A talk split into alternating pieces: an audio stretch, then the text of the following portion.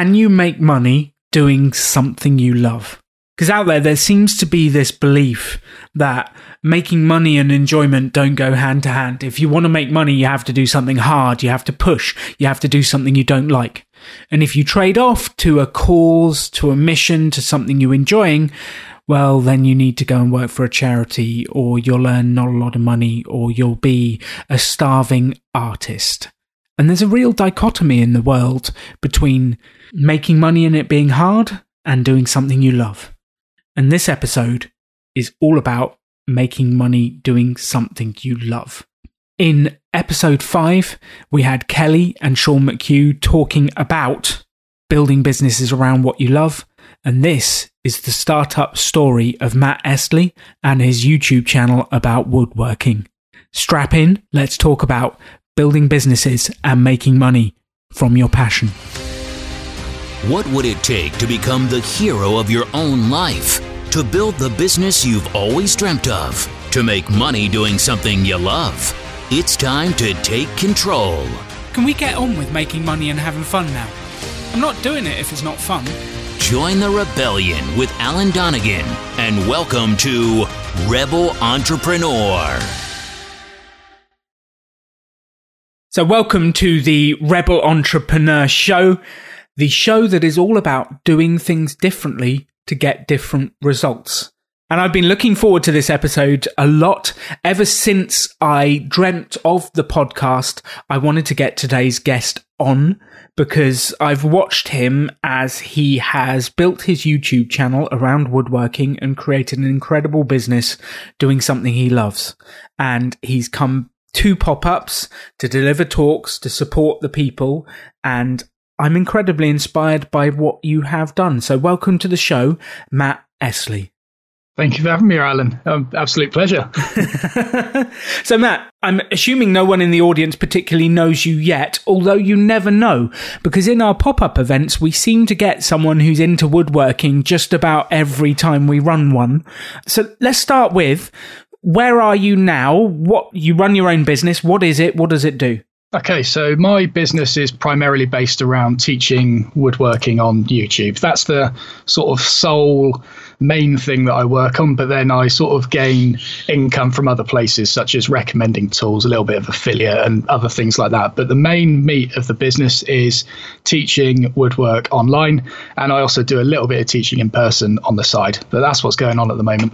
I love that. So you teach people woodworking. What do they make? What do you so, make? So at the moment, we well on the online courses we're making boxes. Um, well, we made a box previously, and we're now working on a cabinet. Uh, it's part of a free online woodworking school that I've started to create.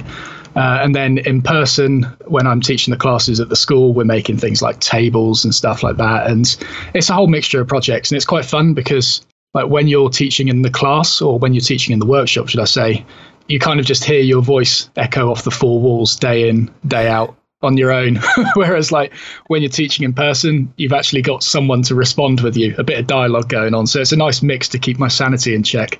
Yes, yes, you need that bounce of an audience. I definitely need that bounce of an audience. I remember the first time I launched a radio show, it was just me and a microphone and I'm staring into the abyss with no bounce. And it actually yeah. took me some time to realize that I needed three or four or five people on the show with me to create the bounce and the energy for it to happen.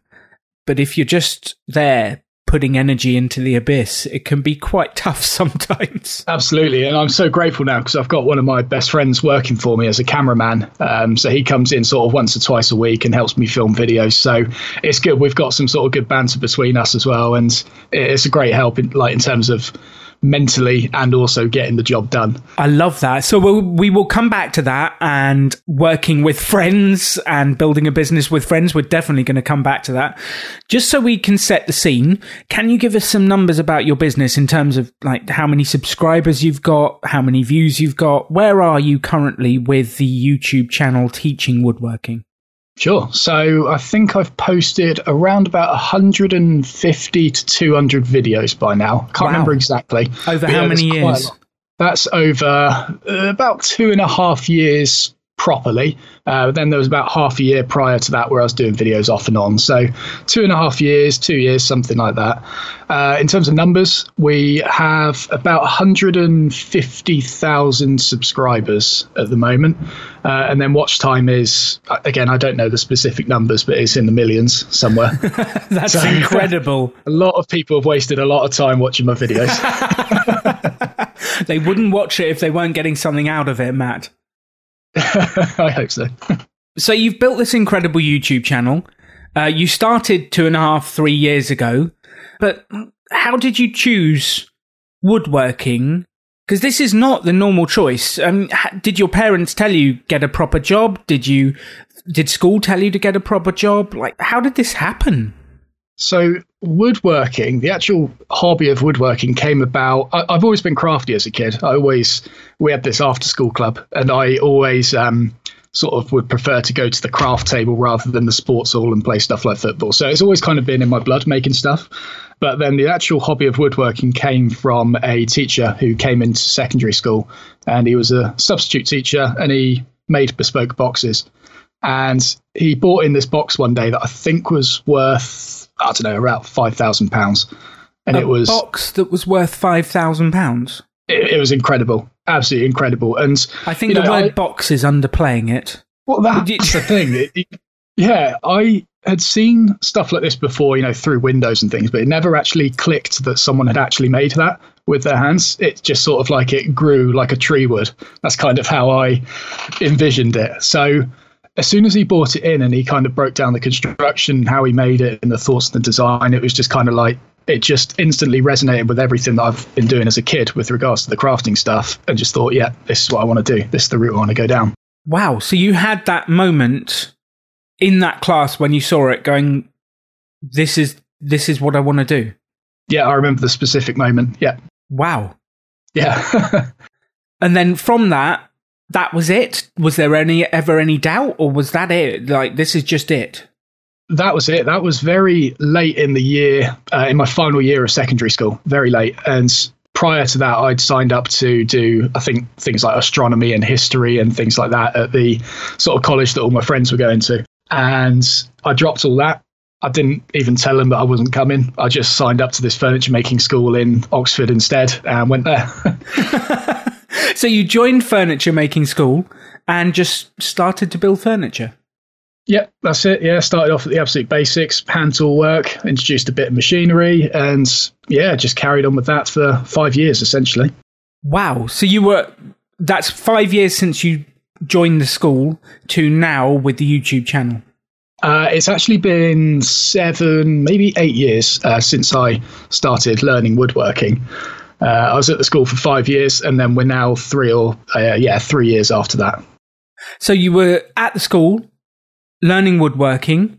Um, what was that like? Did there was there was it a positive school where they spoke about good quality jobs afterwards? Was it nerve wracking? Because I'm I'm thinking that th- there's not actually that many people employed in woodworking, is there? No, it's kind of when I started off, it took a massive dip in the industry, or so it seemed.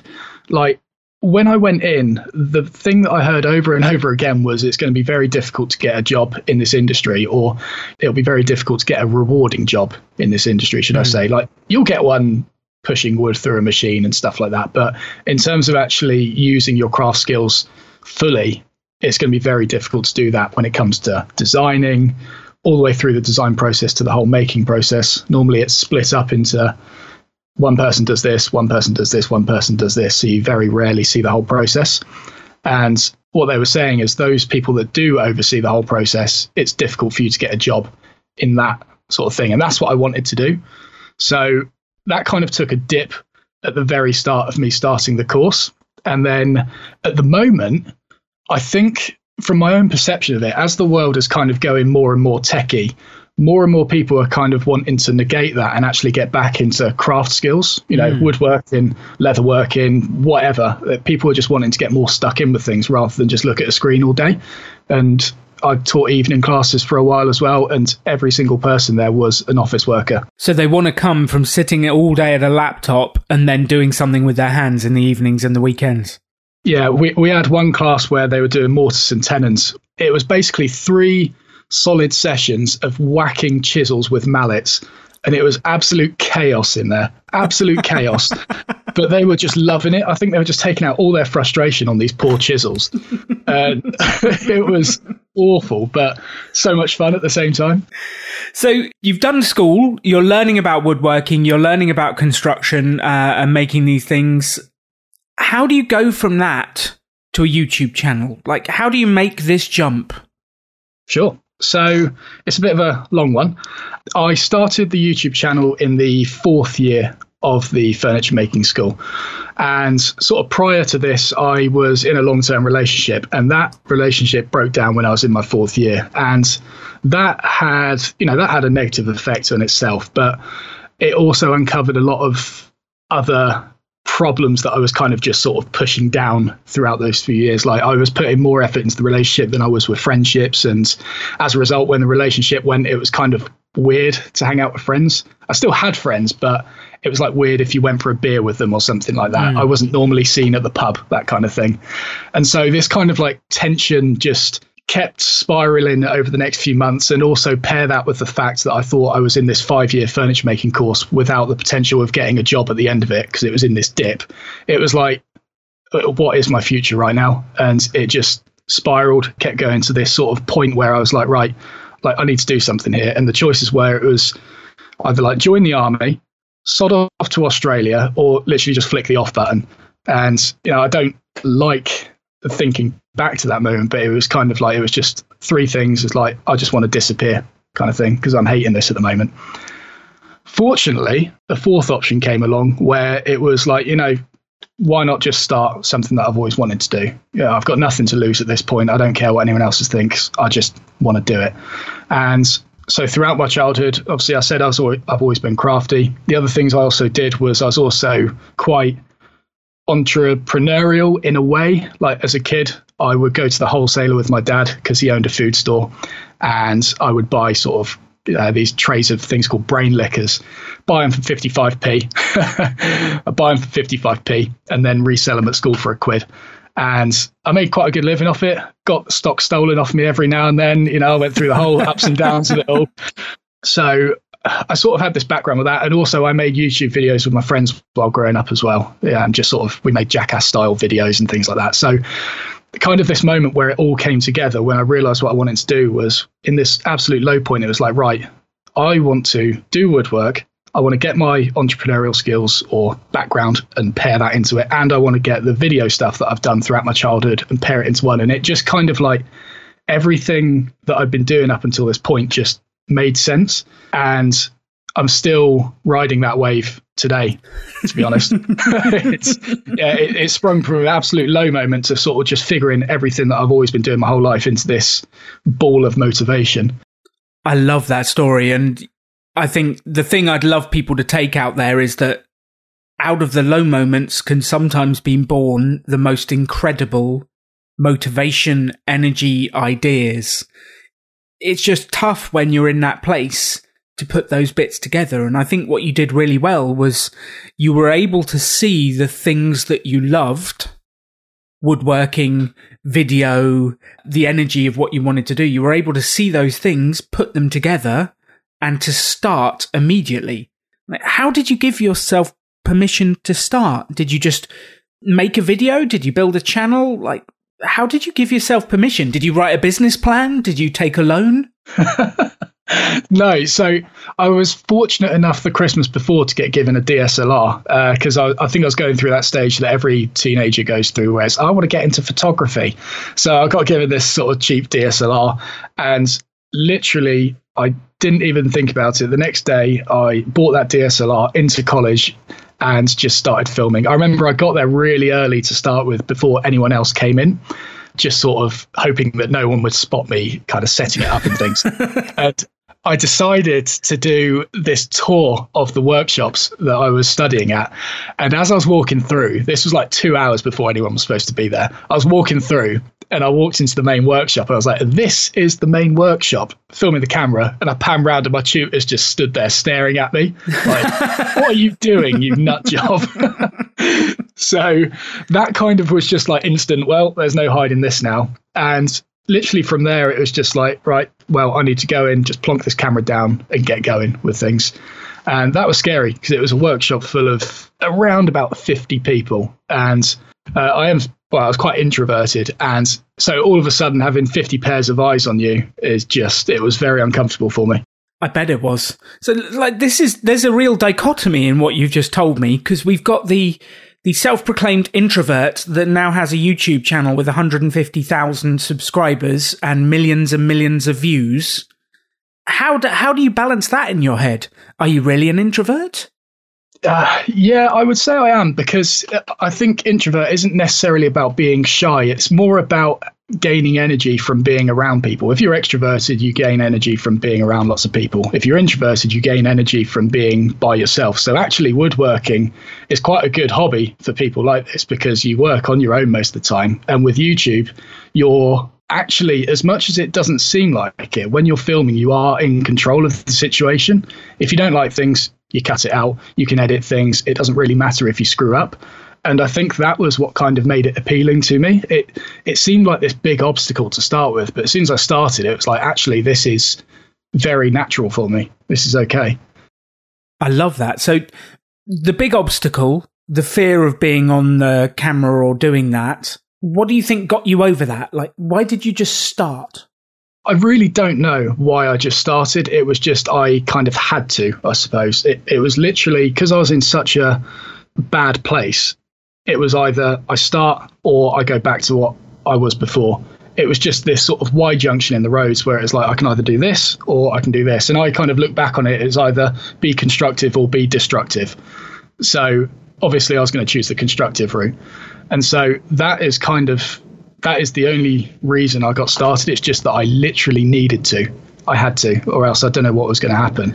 And it, it, it was really weird to start with because you know, like I said, fifty pairs of eyes watching you in the workshop was pretty scary. But what I found was after two weeks, it's pretty normal by that point. Uh, you're just sort of seen as the guy in the workshop with the camera who gets in everyone's way. Cool. Like no one's really looking at you anymore. It's just everyone's senses are just kind of used to it. So it wasn't long to get over that initial hurdle. And once I did, it's just been plain sailing from there. Well, not plain sailing. It's been easier. that was the biggest barrier. And quite often, the biggest barriers to startup are in our heads. But when we actually start, they're not half the size that we actually imagine they are. And I definitely had a version of that with doing this podcast and launching it, was that it felt like a much bigger task in my head until I actually got in and recorded the first few episodes. Then all of a sudden I'm talking to cool people, I'm doing it, and like, this is fun. This is good. Yeah, that's it. I mean, if I looked back at what I built now two years ago, or if I envisioned what I have now two years ago, or three years ago when I started, I would not have started whatsoever.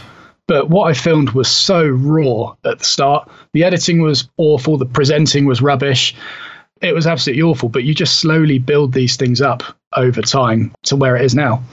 Well, I think this is what stops a lot of people doing it, and I I put stuff out there to the best of my ability at the time, but I know it's not perfect. Well, actually, it'll never be perfect, so how can it be? And I just stick it out there.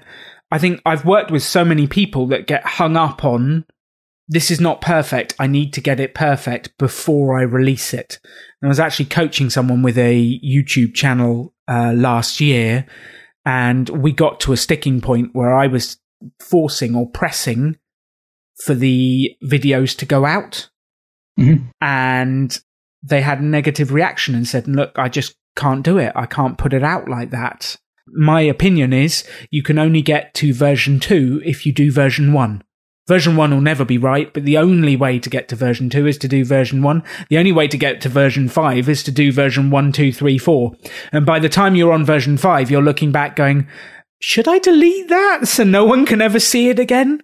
Do you know, I agree with that so much. And actually, I'm actually at a weird stage now where I think I'm probably on the equivalent of, let's say, version three, given the amount of workshops I've had. Version one was so raw and just rubbish. Version two was I'm starting to get the hang of it. This is cool. Still messing up on camera every now and then, but the presenting's coming a little better to the point now where it's version three, where we've got really good equipment and stuff, and I've got my friends working for me uh, doing the video stuff, and we've got into a really good flow of things. But actually, now that we've got to this point, it almost feels like it's too perfect. to, seriously, to the point that uh, now we're in quarantine, I've moved half my workshop back home, and I've set up a workshop in my back garden, and I am absolutely loving it at the moment. Not having all this camera equipment, machines, everything around me. It's just back to basics from what I did two years ago. And it's so fun actually going back to that kind of imperfect feel with things because it's like a orderly chaos kind of thing. And it, I think you put more, for me at least, I put more of my personality into things rather than try and take myself too seriously or do things too perfectly. Human beings have flaws, and I think documenting that in the YouTube videos that I'm filming now will be so relatable to a lot of people. I think you're absolutely right because we all have flaws, we all mess up, we all cause mistakes. And I always come back to so I used to teach presenting all the time. So, how to present, how to communicate, uh, how to create presentations. And one of my favorite examples, they they did a study of how relatable certain presenters were to an audience. And they had three groups of presenters. The first group made a huge amount of mistakes. They ummed, they ahed, they messed up their words. Like they made a huge amount of mistakes. The second group made a few mistakes. You know, the odd one, it didn't really matter. It was okay. They weren't perfect, but they made a few mistakes. And the final group were word perfect presenters. Everything came out. They were absolutely on point, word perfect. Which group do you think the audience most related to? I'd say group two, probably, or one. It was actually group two. Group one yeah. was a little bit annoying. Like, you can't be that bad. You've got to at least be a good, otherwise, you'll annoy people with the amount of ums and ahs and all sorts of verbal ticks and flaws. Group three was unrelatable because they were too perfect. And the most relatable, the ones they most liked to listen to, did make the odd mistake. They they had things that came out wrong, but that made them human and relatable.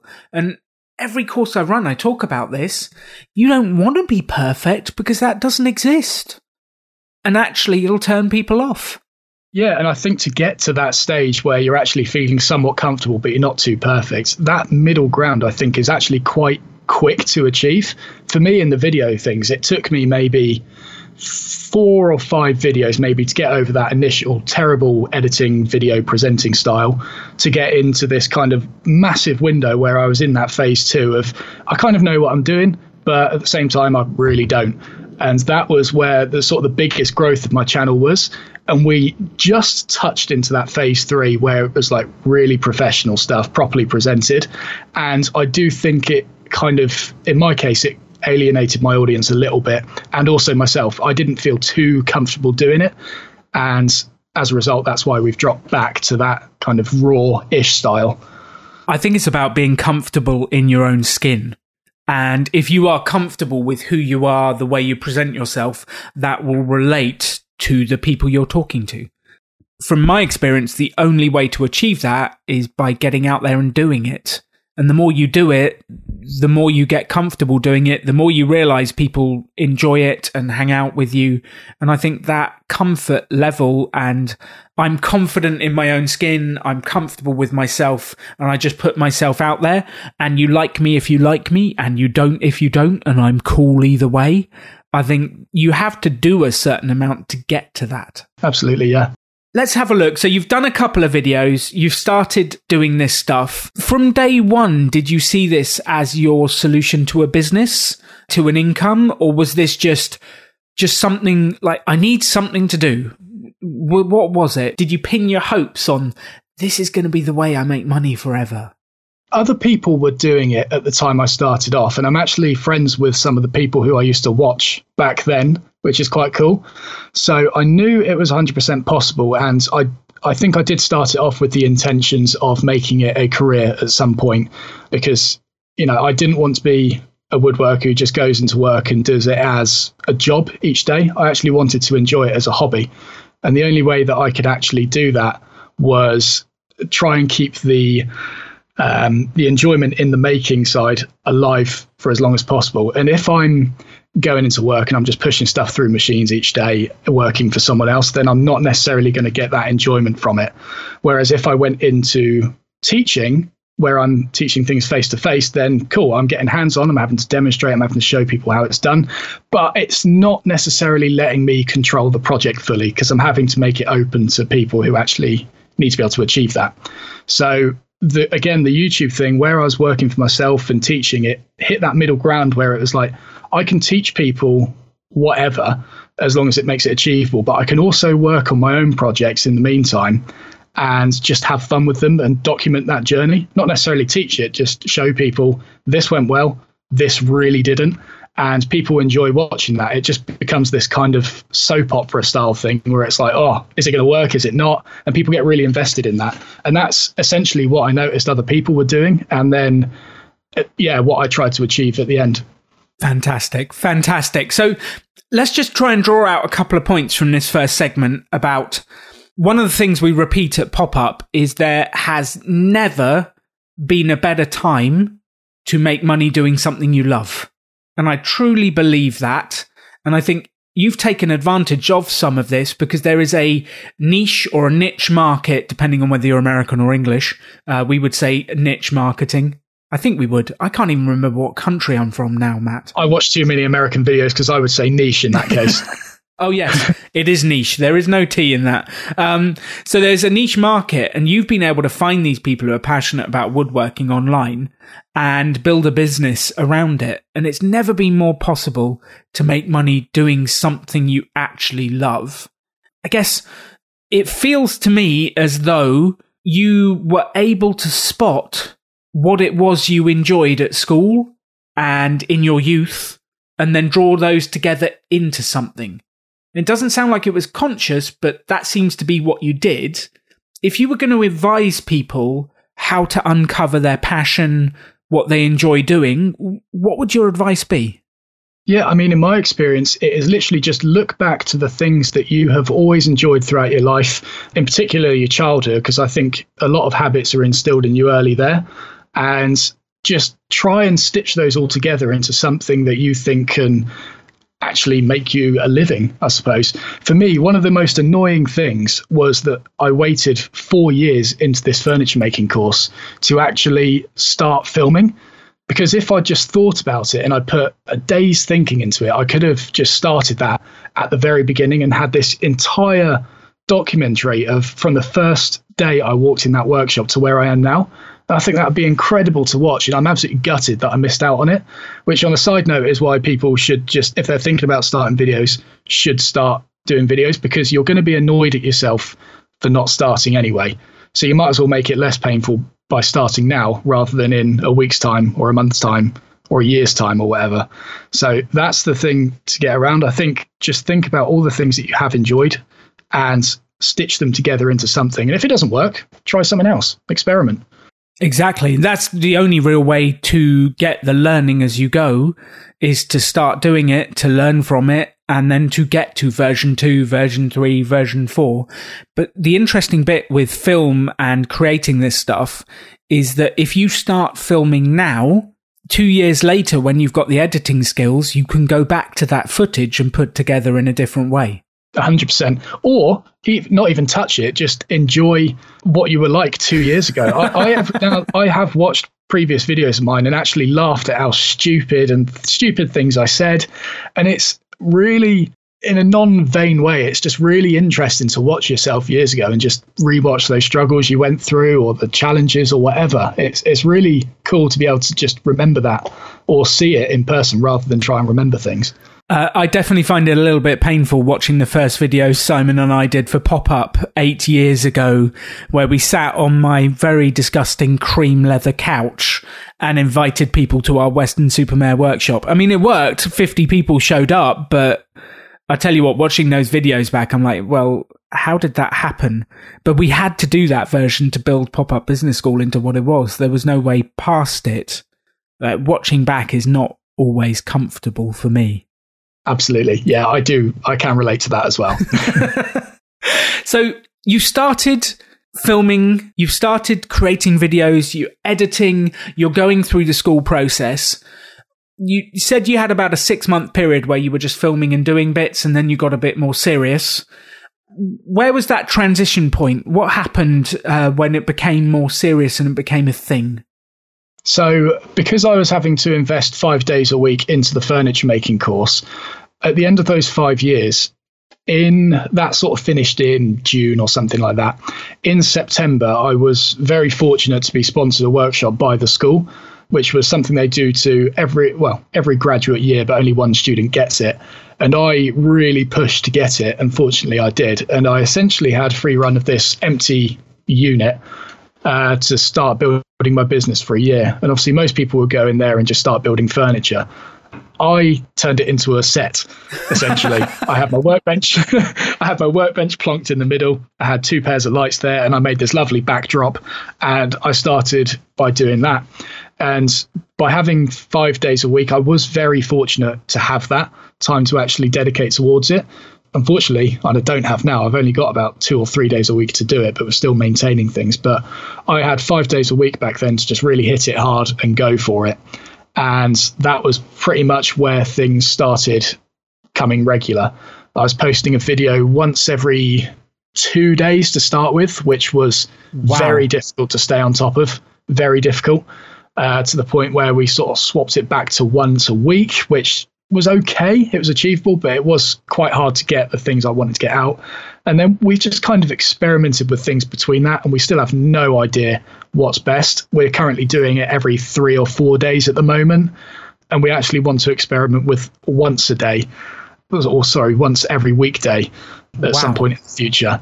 I have no idea how we're going to do it, but other people have done it, and we just want to see what we can do. So yeah, that that was where it kind of became serious. It was when I got given this workshop, and so I just made this massive list of videos I want to film and just smashed through them all. What a way to start! And I think one of the things I always had when I started presenting, I'd been doing it for about a year or so, and I started to get compliments saying, "Wow, you're good at this. You're really good at this presenting." And people would say that, and then say, "You're so lucky to have been born with these skills." And I'd have a moment of like, "What do you mean lucky?" What do you mean lucky? And I'd speak to these people and say, How many presentations do you do a month, a year? How many do you do? And they say, Well, this was at Toastmasters. They'd say I do sort of one presentation every couple of months. So they were doing six, seven minute presentations in a year. right. um, so that's what 42 minutes of presenting time in a year. And I was out there delivering corporate workshops and doing presentations nearly every day. And some weeks I would do eight hours of presenting. Some weeks I would do 40 hours of presenting. And then they wondered why I got better and why they didn't.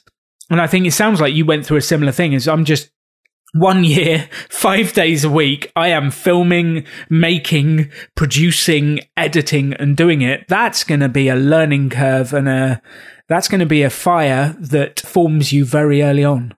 Yeah, things improved rapidly in those first few months, very, very rapidly. Camera skills got better, presenting skills got better, and just the overall format of my videos got better as well. So, your advice, if people wanted to launch a YouTube channel or content, is you just need to start doing it regularly. Yeah, do it regularly, as regularly as possible, whether it's once a day, once every two days, once a week. Just put a dedicated time aside in a specified period of time and just keep hacking away at it. How did you go about learning and improving? Or did you just do? Was there any conscious, like, I need to improve these videos? How did you learn as you went through the process? So, when I started filming, I, I did kind of just start plonking the video camera down and just went for it. And I had no real video skills at that point. So, I didn't really know what was necessarily bad in the world of video or in the world of presenting. It was both the first time I did it. So I didn't really know what was going wrong. I just kind of went for it and just sort of started picking holes in things that I was doing that I wasn't too happy with. Maybe I'm saying um too many times. Maybe I didn't present that too well. Oh, this camera angle could change and just worked out how I could make things better for the audience first. And that's literally how I've just been progressing things. So, how do you know that it's better for the audience? Feedback in the comments. That's all I do it from. So you go to the feedback of the comments, you see what they've said, and you use that to enhance the next video. Absolutely. Yeah, yeah. I've bought new equipment as a result, better audio equipment, better lenses. It's all as a result of the audience feedback. And also, I will look at other people's videos and see what things are slipping them up in the comment section as well. So, you know, a, a really common one was, uh, especially in woodworking, because it's so detailed, people were often saying in the comments, I can't really see what's going on. The camera's too far back. I want a really big close up. So as a result, I bought a macro lens, which was able to see things like in minute detail. You could actually see the specific fibers of the wood, and people loved it. Did Absolutely they? loved. It. And it was just from nicking it from someone else's comment section. I love that. There's a great idea for you.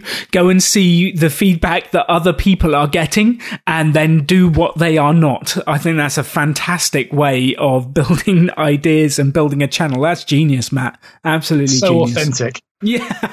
Well, it works. Who cares? So, how long did it take to go from I've started filming to this actually like becoming a thing where you've got money coming in, you've got listeners, viewers? How long did that take and what was it like? So I started in the fourth year of the furniture making school, and I made my first bit of income about a year and a half after that. And that's just the way that YouTube works, in that it doesn't make it necessarily easy to make money instantly, just because there's a few gateways you got to get through and you got to build an audience and things like that. So it took me a little while, but I definitely could have monetized it early. Now I look back on things. The first thing that I generated income from was in the final year of the furniture making course, I made this massive workbench. And people got really invested in the series, absolutely loved it. And at the end of it, people were like, Can I buy plans for this? And I was just kind of looking at them thinking, You don't want plans for this. It's just a woodworking bench. Like, why, why would you buy it? It's simple to design. It's just a big block of, it's a giant chopping block, essentially. Why do you need this? And I kept getting comments about it to the point where I was like, oh, here we go. So I set up a website, put the plans on there, little PayPal buy button underneath, and I made about a thousand pounds selling plans that week. Just That week? down- Yeah, yeah, and and that's the thing. Like the best thing about this was these plans were already accessible. Like I I used those plans to make the bench in the first place. So I just got the things that I used, scanned them, put them online, boom, done. And if I'd done that from the very start, then I could have made money throughout the projects that I was doing up until that point. Obviously, it wouldn't have been a lot because I was still generating viewers, but it was definitely a potential. And so that was where I started getting the first little bit of money from. Obviously, things didn't sustain at a thousand pounds a week. It, it sort of dipped a little bit off there. But then around that point, that was where YouTube opened the gates for me to start earning AdSense and things. And that's where the growth started from that point. Fantastic. So you actually filmed, and I think this is one of the things we talk about a pop up is when you are choosing a business. One of the questions I ask is how quickly do you need to make money? Because a podcast, a YouTube channel tends to be a longer play because you have to build up the audience and work for a serious amount of time before that comes in. Whereas there's other businesses that you can get out there and sell things quicker and make money faster. I think the fastest I've ever seen it done is six to eight months with a podcast. But to build up an audience does take time and energy. Absolutely, but it's more, it's definitely more for the long term because the things with videos and podcasts and things is that they are there forever. And so I've got videos that I filmed three years ago that are making me money now. And that's the thing about it. Yes, it's not money up front, but over time, it's just sort of this trickle of income that becomes more predictable. It can be volatile, but it's not as volatile as what other businesses might be. One of my favorite quotes is actually uh, from Mr. Money Mustache, and he refers to his blog posts as his workers. And he's created this thing, he's put it out in the fields, and now it's working for him and bringing back traffic. And it's building up those things that you've created over the years, and then they continue to work for you. Yeah, and that's the thing. Like those videos that I filmed three years ago, as I said earlier, they were shocking, but they still work. They They're still, work. They're still getting views. Yeah, still getting views. People are still buying plans from them. So I've always wanted to go back and maybe refilm them and improve things, but do I need to? Probably not. I feel like you could add on a little bit at the end saying, here's what I would do now if I was doing it differently. Uh, you could have a lot of fun with that, but you're right. You've put them out there and they're working. So you built this incredible business. Do you have any advice for anyone in the audience who actually wants to get into content creation? So whether it's a podcast, a YouTube channel, a blog, what would be your advice to the next generation of content creators? Don't try and be anyone you're not is my big goal over everything. Once I came out of the school and I got my own workshop, I went in all guns blazing, trying to be this big extroverted person that was amazing on camera, and it absolutely knackered me out. Absolutely knackered me. And because I overcompensated quite a lot, people in the audience sort of saw me as that as well, to the point where I have sort of receded that a little bit. And I am just so much more comfortable on camera because I am myself now. And so that's the thing. Don't overcomplicate it. Don't try and be anyone you're not. There's a reason you probably have friends at the moment. It's because they like you for who you are. Don't, you we hope need, so. yeah, we hope so. so you don't need to try and be anyone you're not. Just be yourself, and you will naturally find friends, i.e., subscribers, online. I love that. That's great advice. So, step one, be yourself. Step two, get started and create something. And step three, continuously put it out there and refine it as you get along. Yep, that's it. Simple. So, what's moved the needle the most in your subscribers? What's increased the number of subscribers the most for you? What do you think? If there was one, two, or three things that have moved the needle the most, what would they be? It's not necessarily been one specific thing, but it's been one continuous thing over the course of this entire thing, and that has been just giving away as much as possible because you know I teach woodworking online and I put those videos out there for free. I don't charge anything for them. YouTube's free for everyone, and I just put all of my knowledge out there and just vomit it all over on all online.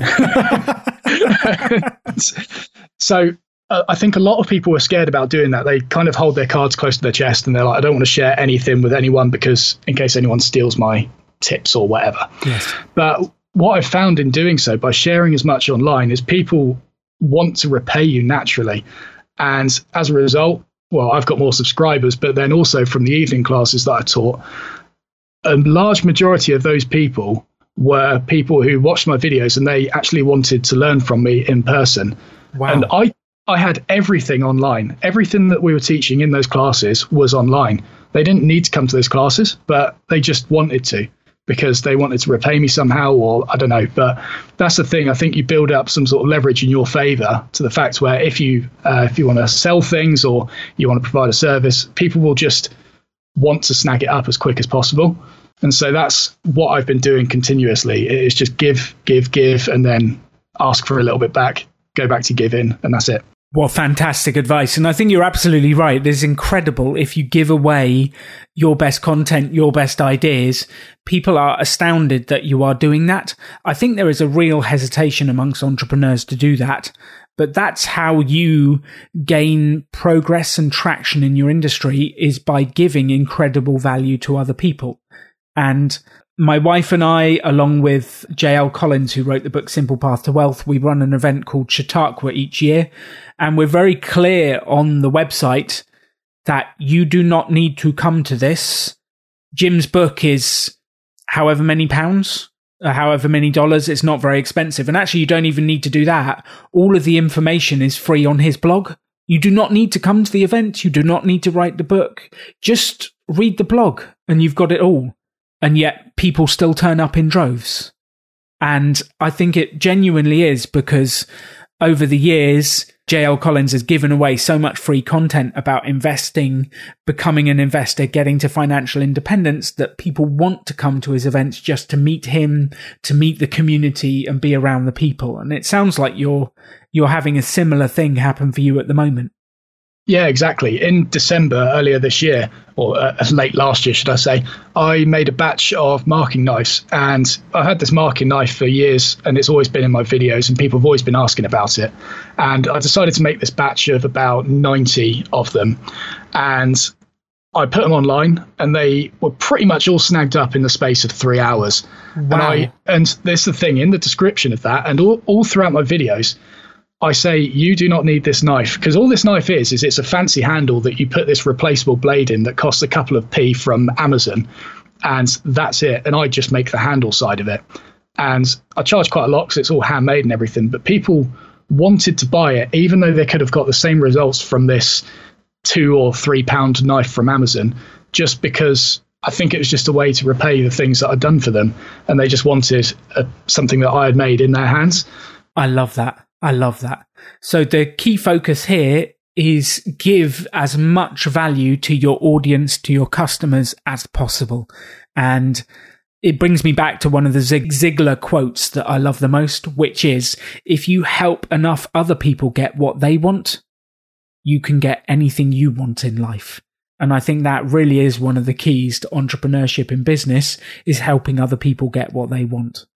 Yeah, I mean, it seems so counterintuitive, but if you think about it, everyone is giving away something for free somewhere. There's other woodworkers giving away free tuition online. And if I'm trying to sort of hold everything I know close to my chest and not sharing it, then the viewers are just going to go somewhere else and get it instead. And I'm just going to miss out on everything. But by giving things away in your own way, that is where people will become invested in you. I love that. So, what's next for your channel, Matt? Where are you going with this? What's next? What's the future hold? So, the future at the moment is uh, the whole uh, COVID 19 thing has kind of made me have this bit of a realization in that I think six months prior to this thing unfolding, I would have believed that it's far more plausible for the internet to die for a few months than the whole world to go into shutdown. Like, if you think about it, the internet going offline for a bit, yeah, there's potential for that. Whole world going into lockdown, pff, not a chance. Come That'll on. never happen. Yeah. And then here we are.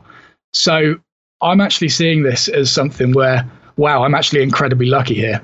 The odds were against me, definitely. And, you know, here we are. So what I'm sort of seeing in this opportunity is although things are going well at the moment because people are binge watching YouTube, it's great actually I need to start diversifying my business a little bit into more physical products.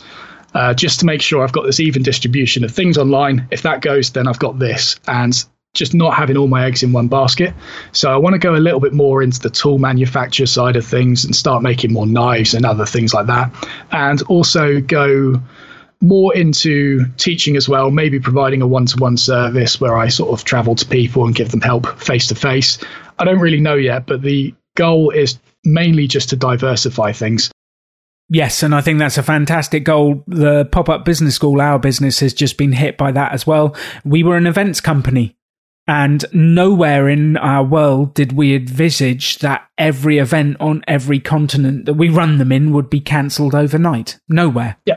Uh, and yet here we are. So I think diversifying in those different ways is a great approach. I think it's also worth highlighting that actually in every problem or challenge, there are opportunities and there are people that win. So yes, we're all on lockdown, but that means more people are watching YouTube. So I'm assuming you've seen some spikes in numbers and some more views and some different bits there. That's right. Yeah, absolutely. Yeah.